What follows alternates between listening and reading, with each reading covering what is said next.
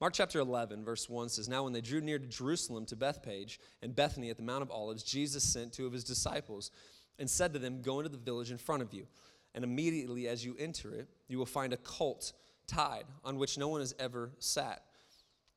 It's actually a donkey. They use the term colt as well, but it's a, it's a donkey. It says, Untie it and bring it. And if anyone says to you, Why are you doing this? say, The Lord is in need of it, and will send it back immediately. And they went away and found a colt tied at the door outside in the street, and they untied it. In other words, his disciples were stealing a donkey. I just want you to see that. There was a criminal act in the last days of Jesus' life. And some of those standing there said to them, What are you doing, untying the colt? And they told them what Jesus had said, and they let him go. That's when you know, like, your Savior's a boss, because they just said, like, Jesus needs it. And they're like, oh, okay, you do you, you do you.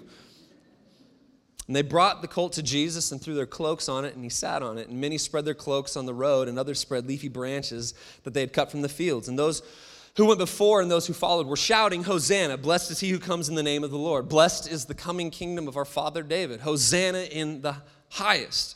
Then he entered Jerusalem and went into the temple. And when he had looked around at everything, as it was already late, he went out to Bethany with the twelve. This morning, as we continue on in our series, He Never Stopped, I want to speak to you from the subject Stay the Course as we look at Jesus' triumphant entry this Palm Sunday and what it really means for our lives. Would you just pray with me one more time? Father, we thank you for your word. We thank you that it's alive and active. We thank you that it's powerful and it has the ability to cut deep into our, to our hearts and to our lives. And as it does, as it works on us, that it brings forth great things.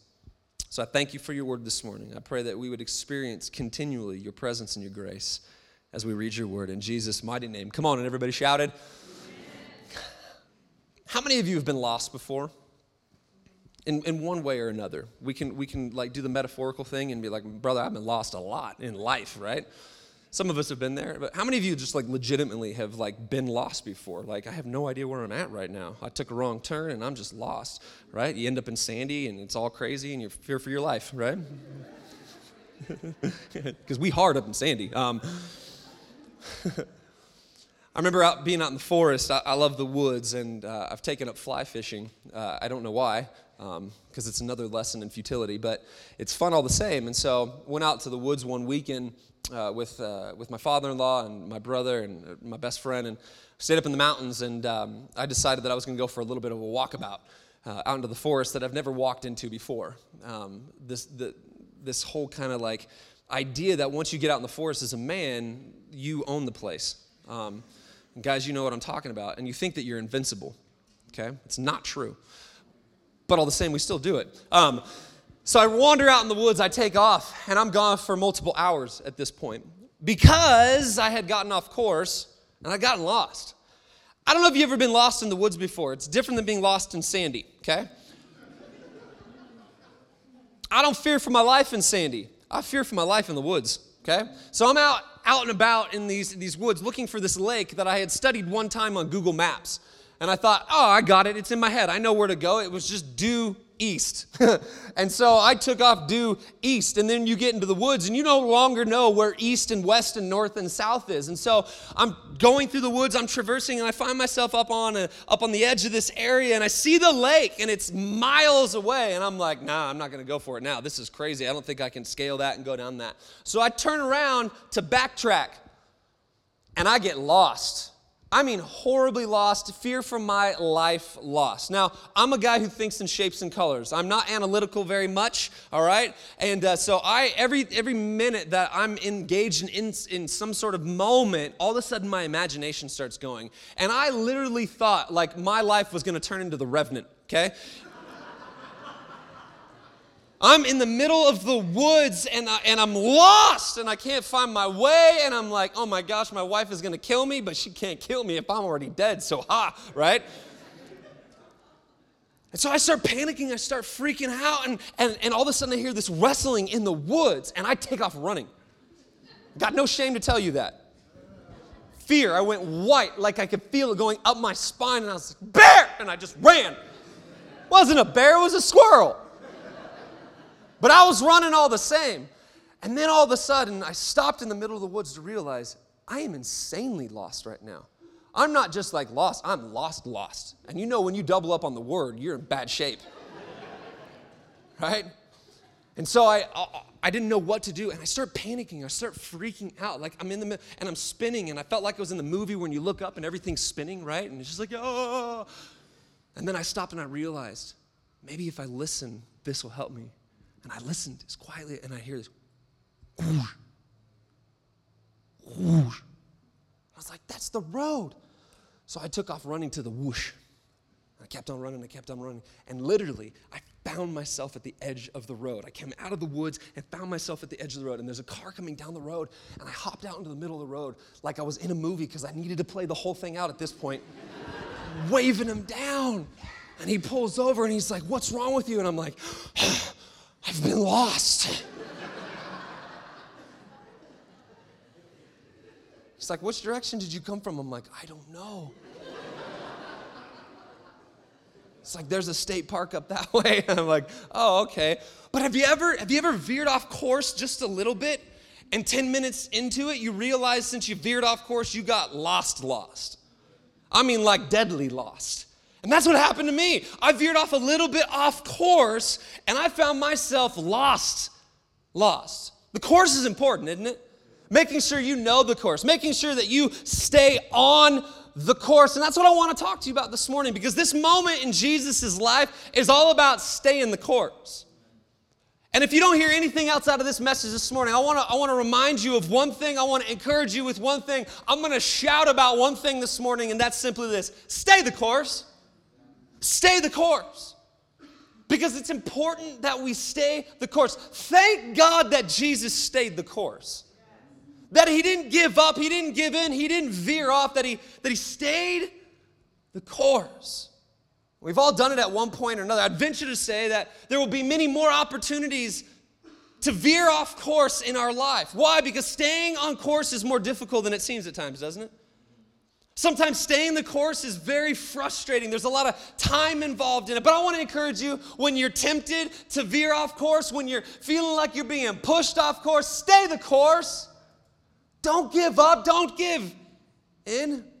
As we observe Palm Sunday this morning, there is one significant amount of truth that we can learn about staying the course that Jesus shows us that really applies to every area of our lives where we may be tempted to veer off course. And it's this. This is my one point this morning. I'm going to spend the rest of the time that we have on this one point.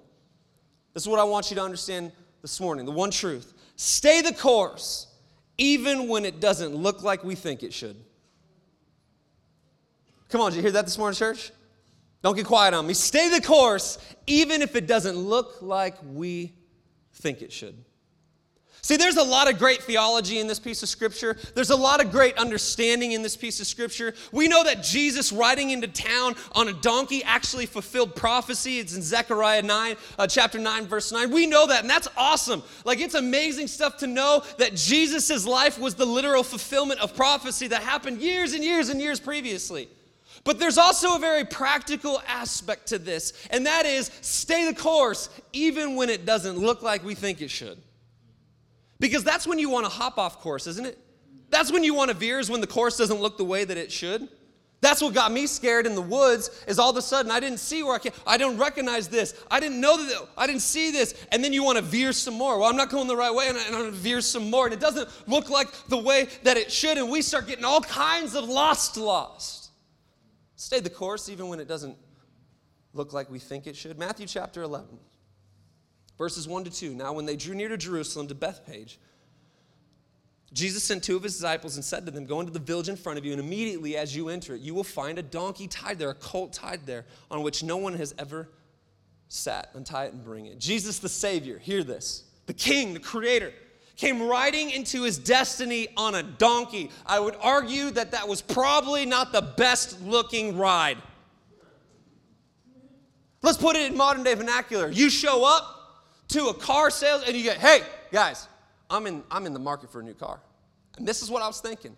Can I please get a just rusted out, beat up Pinto? I want a Pinto. Like I can I can afford a Ferrari, but I want a Pinto. I want, to, I want to ride around this hood in my Pinto. I want to stroll up as a single dude to church looking for that girl in my Pinto. Singles, don't do that. Uh, just don't do that. It won't go well for you. No one wants a pinto. No one wants the beat up pinto ride. But Jesus, the King, the Savior, came riding into his destiny on a donkey. How many of you would agree that the course didn't look like it should have looked? It's very unbecoming of a king. The royal procession of rulers of the day didn't include donkeys. Rather, very much the opposite. The procession would be vast and over the top. It would be loud and spectacular, one that you could not ignore or would you allowed be allowed to ignore. The rulers of the day, when they came riding in, they would ride in with their chests held high on the greatest of horses, with the greatest of, of people behind them, and the chariots and weapons and army and the whole nine yards. Jesus came riding in to the moments of the cross on a donkey, which tells me one other significant thing that Jesus is capable of using us no matter what we look like in life.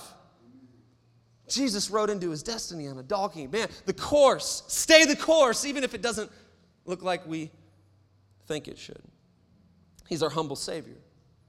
However, it's interesting to me that we have a tendency to operate very much the opposite than what Jesus modeled for us. It's amazing how often we veer from the course because the course does not look like we think it should. We think we're deserving of more than a donkey. So we veer off course because the course has adversity in it, because the course takes time, because the course is lonely, because the course is unnoticed. Come on, somebody. Stay the course, even if it doesn't look like we think it should.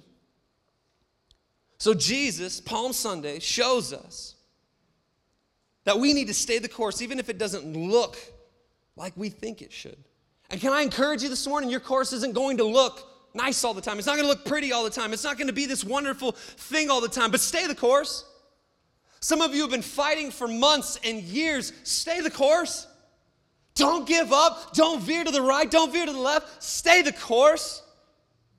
And that's what Palm Sunday is teaching us. This is one other piece of scripture that I want to dive us into to kind of highlight this point even more.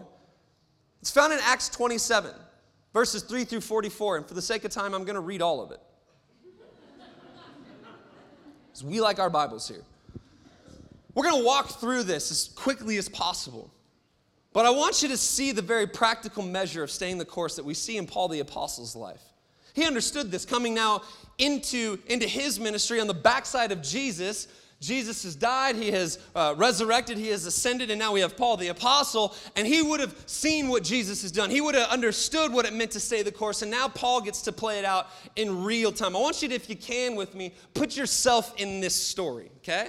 As we read Acts 27 3 through 44. The next day, we put in at Sidon.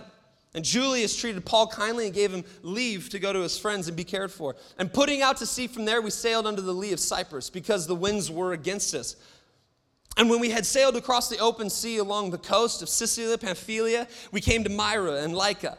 There, the centurion found a ship of Alexandria sailing for Italy and put us on board. We sailed slowly.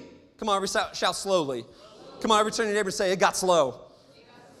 for a number of days, and we arrived with difficulty to Cnidus.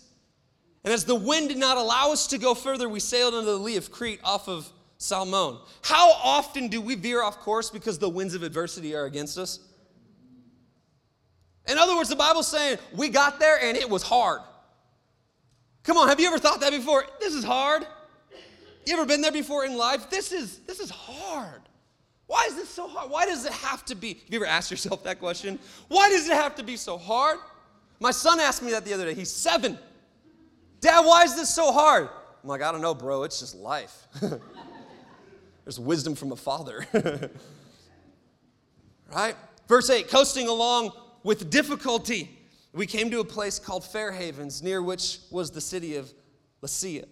Since much time had passed and the voyage was now dangerous because even the fast was already over, Paul advised them, watch what Paul says, saying, Sirs, I perceive that the voyage will be with injury and much loss, not only of the cargo and the ship, but also of our lives. Right? He's the Eeyore in the group right now. He's like, boys, don't do this. You're going to die. The ship's going to be busted up. I got Jesus on my side, but I don't know about you, right? Paul let them know that the course was going to be dangerous and, and not without trial. But can I tell you this morning that our course in life is always dangerous and including of trial. I know, welcome to Encouraging Church. But it goes on. But the centurion paid more attention to the pilot and the owner of the ship than to what Paul said. See, Paul perceived, in other words, God was speaking to him about what was going to happen. But the centurion paid more attention to the pilot and to the owner of the ship than to what Paul said. Have You ever been there before? Have you ever allowed your ears to veer off course and listen to every other voice besides the one of God's in your life?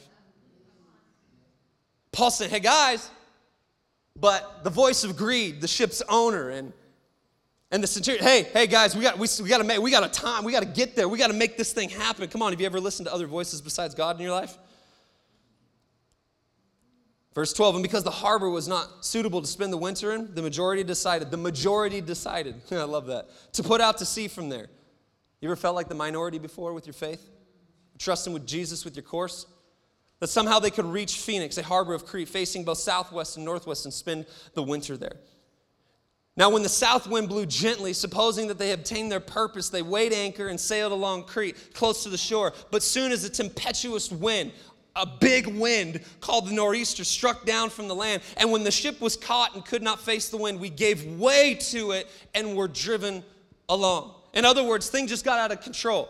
Come on, have you ever been in life before? Have you ever been in a moment in life before where it just got out of control? And you feel like everything's spinning and it's not working and you can't grab your hands around it. They said that they gave way to the wind, they just let it take them. I think we've all been there at one moment or another. And then it just gets squirrely from there. Verse 16 running under the lee of a small island called Claudia, we managed with difficulty to secure the ship's boat. Are you guys putting yourself in the story? Come on, if you need to close your eyes, go for it. Like, this is choose your own adventure, okay? After hoisting it up, they used supports to undergird the ship. Then, fearing that they would run aground on the Syrtis, they lowered the gear, and thus they were driven along. Since we were violently storm tossed, they began the next day to jettison the cargo. I love that. They just start throwing stuff overboard. And on the third day, they threw the ship's tackle overboard with their own hands. I love this. When neither sun nor stars appeared for many days, and no small tempest lay on us, all hope of our being saved was last abandoned. Have you ever been there before? The place where your course seems to take you looks like a dead end. Come on, has your course ever brought you to some place where you thought, man, this is impossible? It's game over. Click it out. I'm done. That's where these guys were at. They were on the verge of just being done. All hope of our being saved was last abandoned. Come on, you ever stepped foot into church before and you're like, I don't even know if God can take care of this. Verse 21 Since they had been without food for a long time, Paul stood up among them. Men, you should have listened to me and had not set sail from Crete and incurred this injury and loss. He was the told you, I told you so, guys. You should have listened to me all along. Yet now I urge you to take heart, for there will be no loss of life among you, but only of the ship. For this very night there stood before me an angel of the Lord, whom I belong, or excuse me, an angel of the God to whom I belong and to whom I worship. And he said, Do not be afraid. Paul, you must stand before Caesar. And behold, God has granted you all those who sail with you. So take heart, man, for I have faith in God that it will be exactly as I have been told. But we must run aground on some island. Come, have you ever had that person in your life before who says, you tell them their problem and they're like, well, God is good. And then you want to punch him? It's okay. I understand the violence. Have you ever been there before? You're telling somebody your problem, and they're like, Well, brother, God is good. And you're like, You're going to see good in about three, two, one. Poof. I've been there before. And you really are legitimately going, No, he's not. I want to give up. I don't want to do this anymore. And I love how Paul like encapsulates all this. He's like, guys, God is for us. He's going before us. Look, I've got a destiny. So I don't know about the rest of you fools, but I got to be somewhere. So God's going to get me there. And by proxy, you're going to make it with me. So we are good. But I got to let you know something. The boat's still going to crash.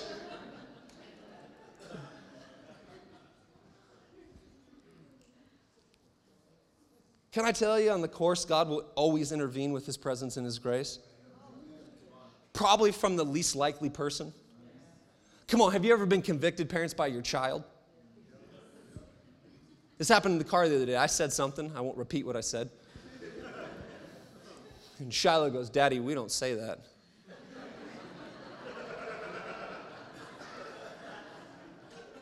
And I said, Who told you that? She's like, Jesus. What are they teaching you in kids' ministry? Gosh.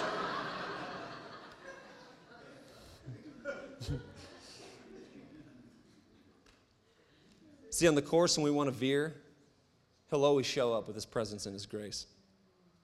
Where the course may not look like it should, God can always redeem it. The course may not look the greatest, it may be challenging and frustrating, but there's purpose to the journey, there's purpose to the course, and the details of that course will always develop your faith. Verse 27 When the 14th night had come and we were being driven across the Adriatic Sea, about midnight the sailors suspected that they were nearing land. So they took a sounding and found 20 fathoms, a little farther. And they took a sounding again, 15 fathoms. And fearing that we might run on the rocks, they let down four anchors from the stern and prayed for day to come. Right? You do everything that you can do, and then you just pray. And as the sailors were seeking to escape from the ship, I love this part because this is just funny to me, and had lowered the ship's boat into the sea under pretense of laying out anchors from the bow, Paul said to the centurion and the soldiers, Unless these men stay in the ship, you cannot be saved.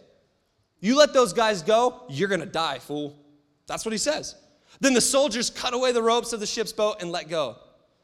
I want you to see this this morning. On your journey, on your course, there will always be a moment where you will do everything to give up. They're cutting the boats. They're done. I'm out of here. Guys, th- just call it. We're going to escape no matter what. There will always be a moment on our course where you want to cut the ropes, be done with it. Verse 39 While when it was day, they did not recognize the land, but they noticed a bay with a beach on which they planned, if possible, to run the ship ashore. You ever been in that moment before where you know this is going to be bad, so you just try to make bad better? Like if I do it like this and I say this and I make this happen, then maybe and that's what they're starting to do. They're starting to say, okay, if we're going to wreck this ship, how's the best way we can wreck this ship?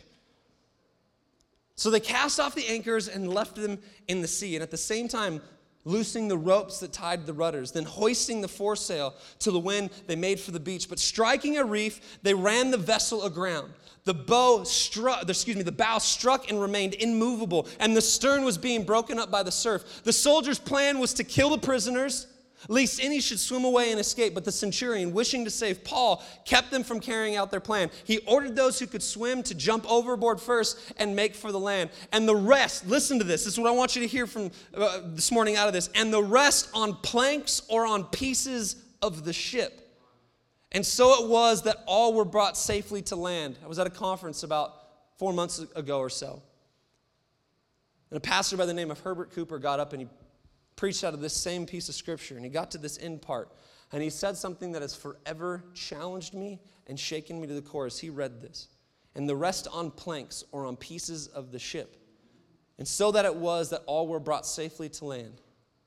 The journey, listen, ended in a shipwreck. And for most of us, this is where we would call it a failure, right? Like, think about this. If you're supposed to get someplace,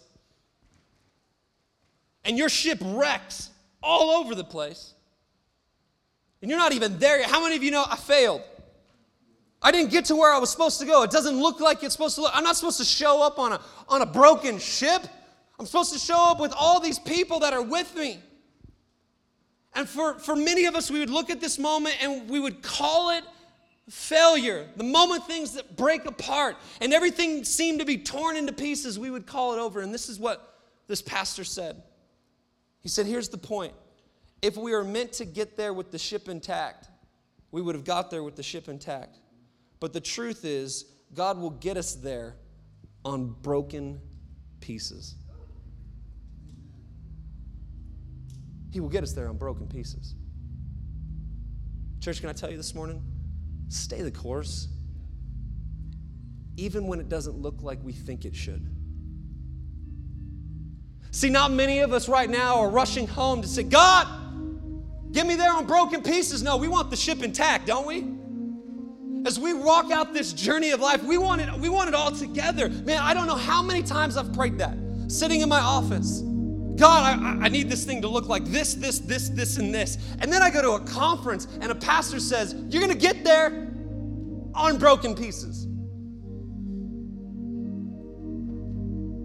our journey doesn't have to look perfect. For Jesus, it was a donkey and a cross. Think about that. The two most obscene images for a king to be associated with a donkey and a cross. And the enemy thought he won.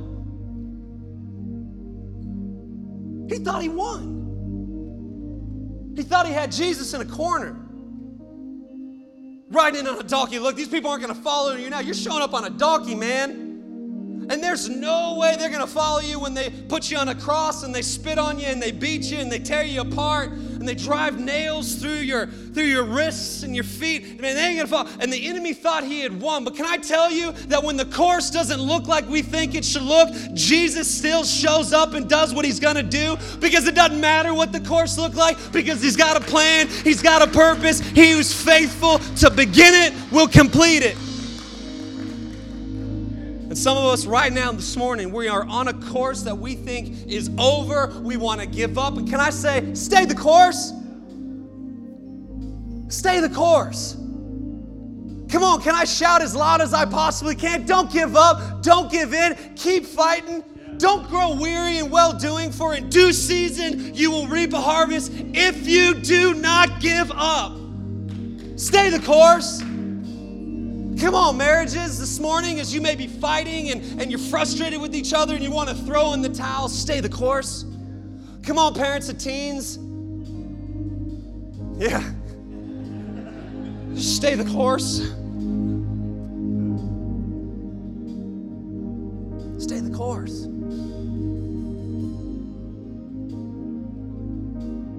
Some of you right now are tempted to veer off course. Pastor Jason, you don't, you don't know what these last few years have been. I've been fighting. I'm tired of fighting. Can I tell you to stay the course?